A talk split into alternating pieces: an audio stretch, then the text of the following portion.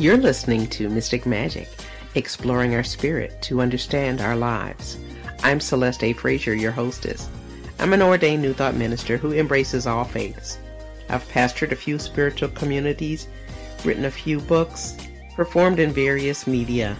I write, produce, and perform. I am a visioning facilitator, a diversity, equity, and inclusion facilitator, and with Mystic Magic, we explore amazing guests to find out what the divine reveals through us and how we may benefit from this magnificence. Stay tuned. This is Mystic Magic, exploring our spirit to understand our lives.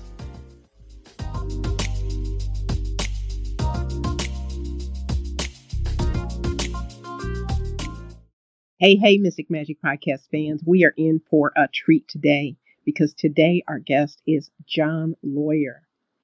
John has faced combat and moved through his entire experience spiritually transformed. And we're going to hear his story today. I'm excited. I'm excited too, Celeste. Welcome to the show, John. Yeah, thank you so much for having me. I appreciate it. I know that you were in combat. What was the location and what were the conditions? I spent 12 years on and off of my first 15 years of my adult life in combat zones. I was in Kuwait for two and a half years. I was in Iraq and Baghdad for over 18 months. And then I spent six and a half years consecutively in Kandahar, Afghanistan. And it, it varied. You know, I spent a lot of time in Kuwait. We invaded Iraq from there, you know, dealing with things like uh, ballistic missile attacks on the camp, things like that. In Iraq, there was everything from, you know, how to deal with rocket attacks or car bombs or IEDs when you're driving up and down routes, that kind of thing. And in Kandahar, much the same. You know, it's the same type of thing that uh, that we had to watch out for. I was in counterintelligence. I enlisted in the army straight out of high school. I skipped college and I joined about a year before 9/11 happened. So, how did you maintain your peace? How did you stay centered during all of that? That's a good question. I think for me, it was, I was kind of completely dedicated to my job. I believed in what we were doing. I have questions about what we were doing now, obviously. Uh, but back then, I, I was kind of idealistic. I believed in what we were doing. I wanted to succeed. I wanted to be successful. I wanted to to make the world a better place as it is. So I really kind of just completely like immersed myself in my job, and that was kind of how I found peace in kind of all the noise. So when you shared your story, it's a story of spiritual transformation. What was that spiritual transformation? Well, for me, you know, I think we're always on a journey whether we know it or not. And I I wasn't aware that I was on a spiritual journey back then. And then after that 15 year period of being overseas for so much for all those years, I came home and I didn't really have an identity for myself. I didn't really know who I was outside of that. And so I had, you know, PTSD and anxiety and depression and hypervigilance, all these things. And I wasn't, I physically didn't feel very well either. And so I had a lot of healing to do. I didn't really know how to do it. I went to the VA. I found a therapist and she happened just randomly to be into Eastern medicine, Eastern faith. So she taught me mindfulness, I wasn't able to completely wrap myself around it, but it did help me start healing, I think. And it, it definitely, I think, would pay pay dividends on down the line. But that was helpful. That took me it took me about seven years after I came home to really get my legs underneath me, find space and time to completely kind of start to get past all of that. You know, it took a while. So what what mindfulness approach did you start with?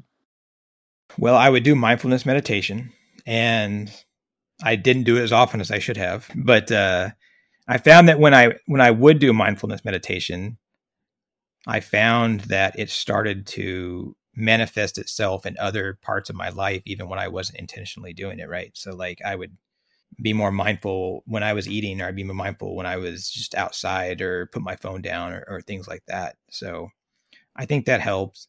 And I got to a point where there was so much going on in my life that I couldn't handle because I was worried about all these things.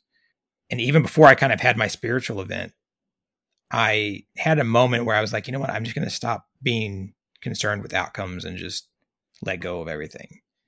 And so I stopped caring about this, that, and the other because there was, wasn't much I could do about it. And that was a pretty liberating experience that kind of predated kind of the spiritual moment that I would uh, have eventually. So I think that mindfulness and then then letting go a little bit helped me kind of find my way.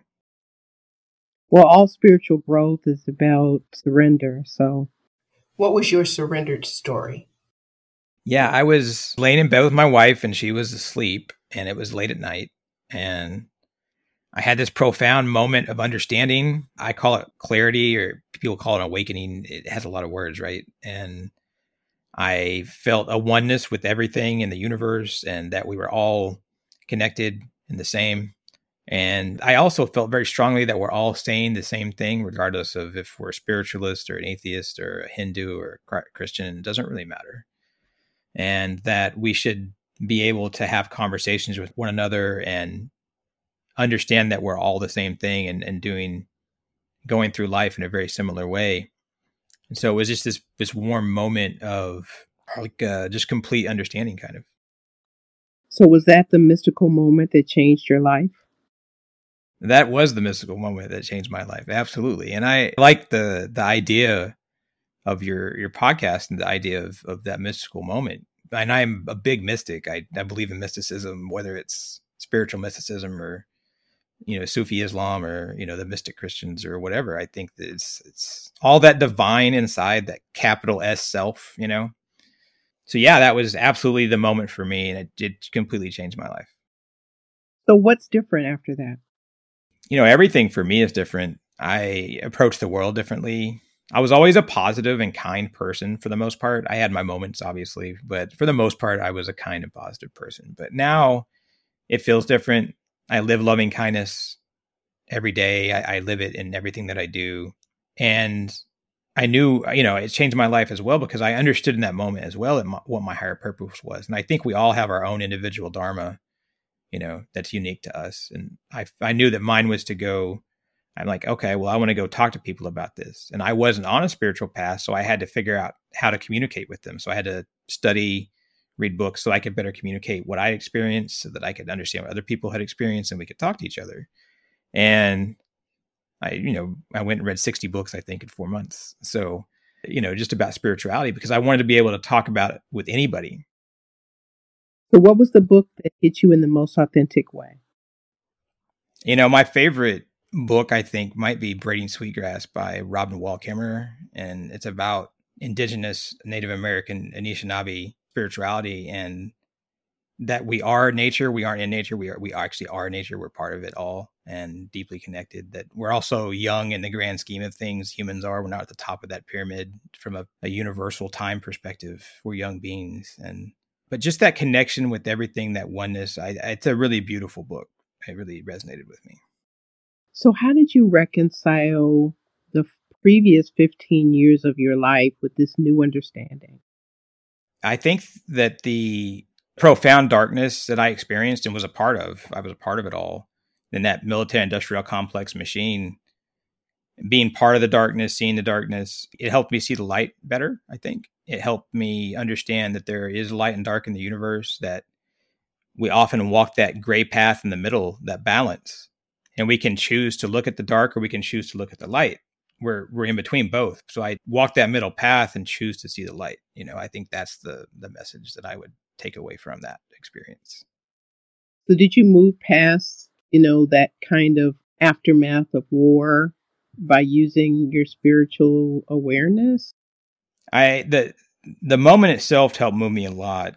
I've tried to reinforce it by living with less attachment and more acceptance of my past.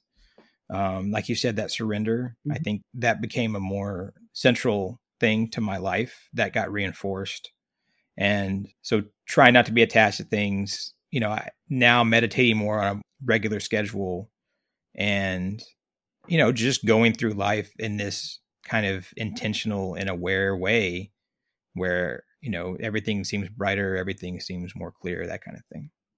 So, do you use a particular spiritual practice to support you in that?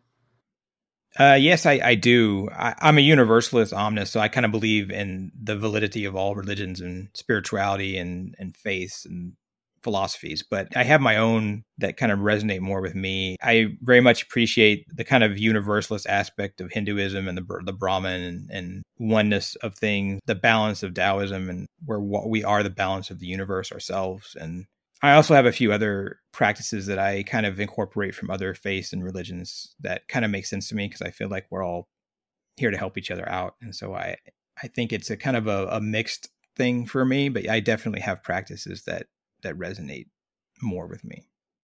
Let's take Hinduism, for example. You obviously know the story of Arjuna.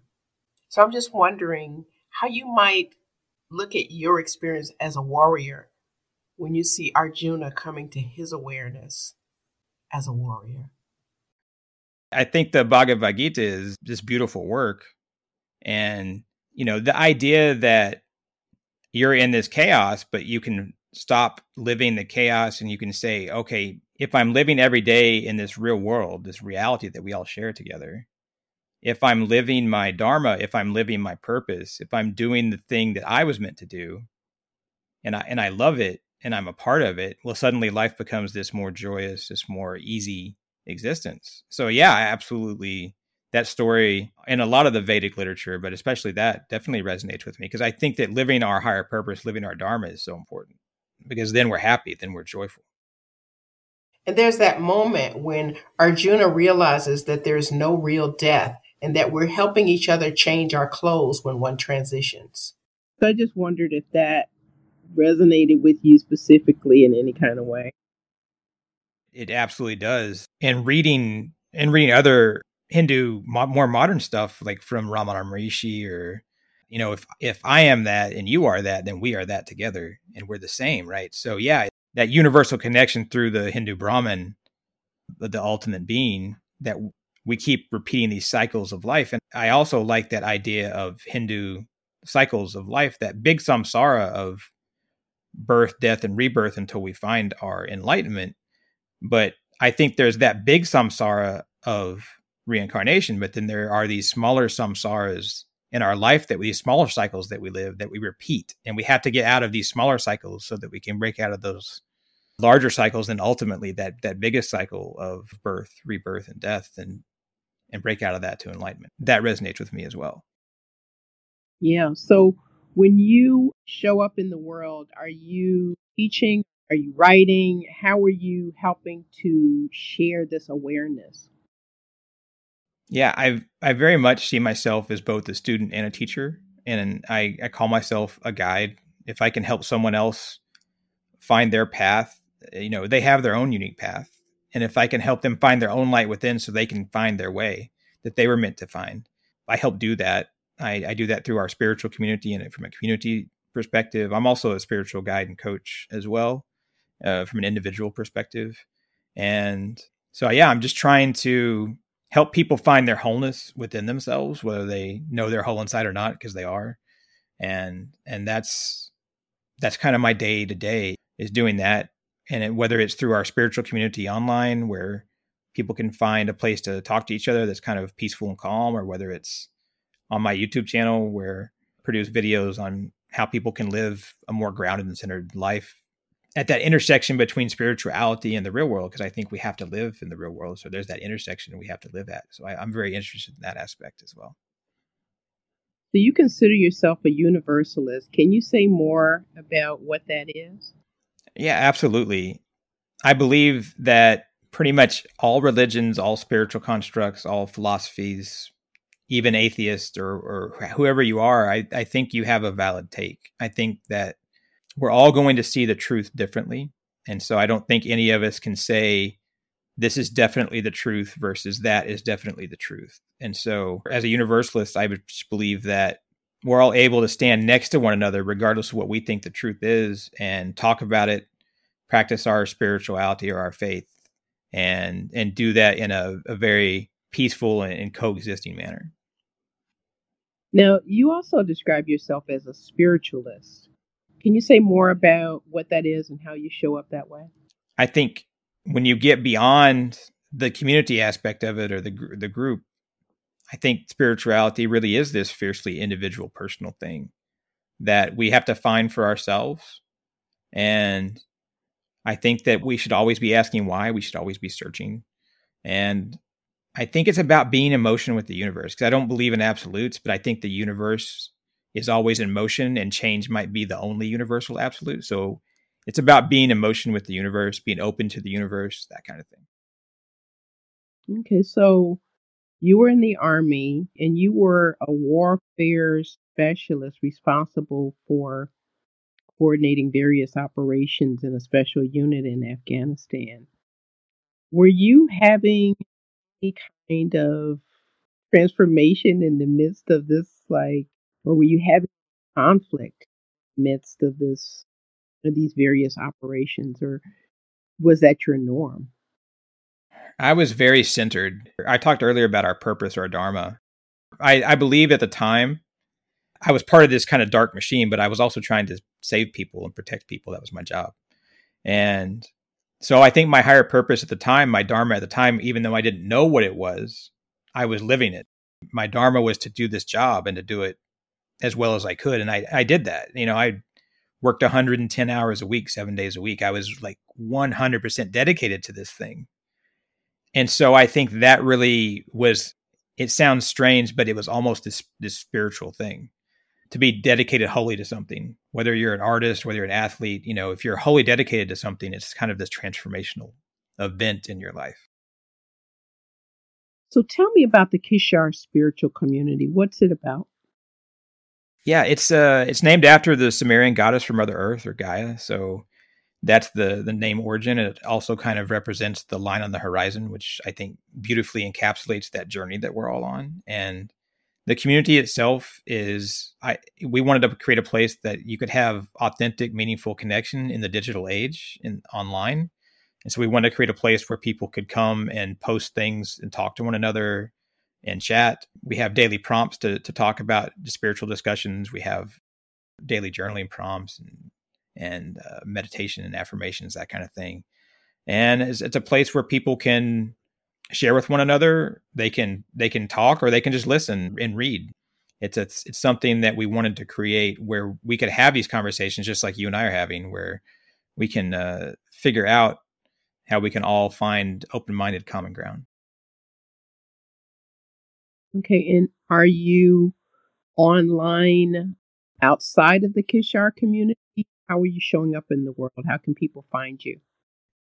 The entrance to our community is kishar.org, K I S H A R.org, and that's our main place. But we also have a YouTube channel where it's free and open to the public, and we provide, I think, useful videos on how you can live a more grounded, centered spiritual life and kind of find your path and explore the wonders of the universe.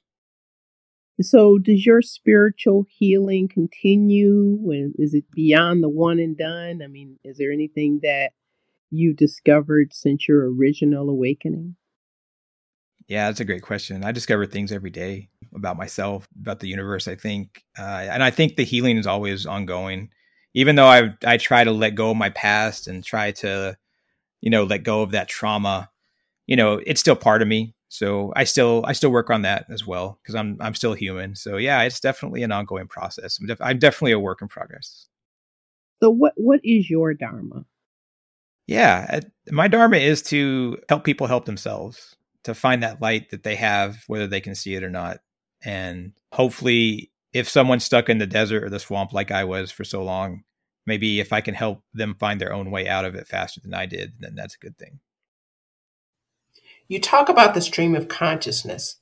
Say more about that, please. You know, as we're raised from children, we're taught all these things that we we have to do or should do or shouldn't do or can't do. And there's all these tribes that tell us you've got to be a part of this tribe or that tribe and believe this and believe that. And it's all this pull of, of things we are just pushed towards or pulled towards. And it's this pull of society. And so if we can just take a minute step out of that stream of unconsciousness then suddenly we find out who we are. What are my values? What are my beliefs? Who am i and I think that we got to step out of that stream of unconsciousness so we can find ourselves. I think that's the most powerful message that I could give anybody. Well, a lot of people don't know they're unconscious. I mean, how do you support people in even understanding what being unconscious means? I think that's part of the work that I'm doing, trying to, to get that message out to people. I think you do that probably every time you do your podcast, is try to get people to understand that there's more to life than what they're told or what they're shown. You know, we have this magic as children, and it kind of gets beat out of us by society uh, as we grow up, you know? So we just have to find that magic. You talk about grounded souls and how to live spiritually in a material world. What are the tools that you offer people so that they can find that? We offer daily conversation where we chat about it in text in our spiritual community. We have uh, weekly Zoom calls where we have conversations around a table and just talk on uh, via video and, and discuss it. And we have courses that are that come with the community that, you know, if you need to have better relationships or better finances or eat better or be healthier, we have ways to kind of find your own way to do that from a very base, from a very like simple way to approach it because sometimes the simple approach is the best to kind of recenter yourself and find that small changes every day add up to this big change for ourselves over time. So, what I'm hearing you say is that perhaps you give people tools for expanded living or centered living or ways to eliminate stress and embrace more peace? That's right. That's absolutely right. Okay. Well, thank you so much for coming to Mystic Magic, John. I appreciate the work that you do in the world and the many ways that you're able to touch people.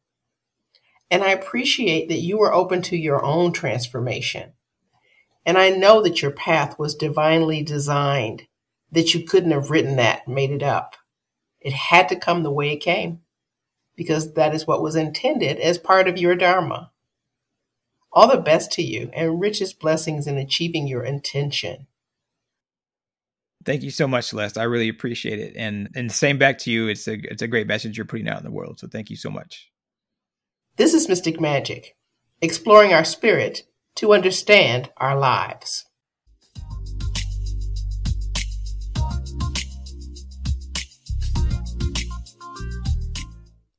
Thank you for tuning in today. Be sure to check out our show notes for more information about today's episode.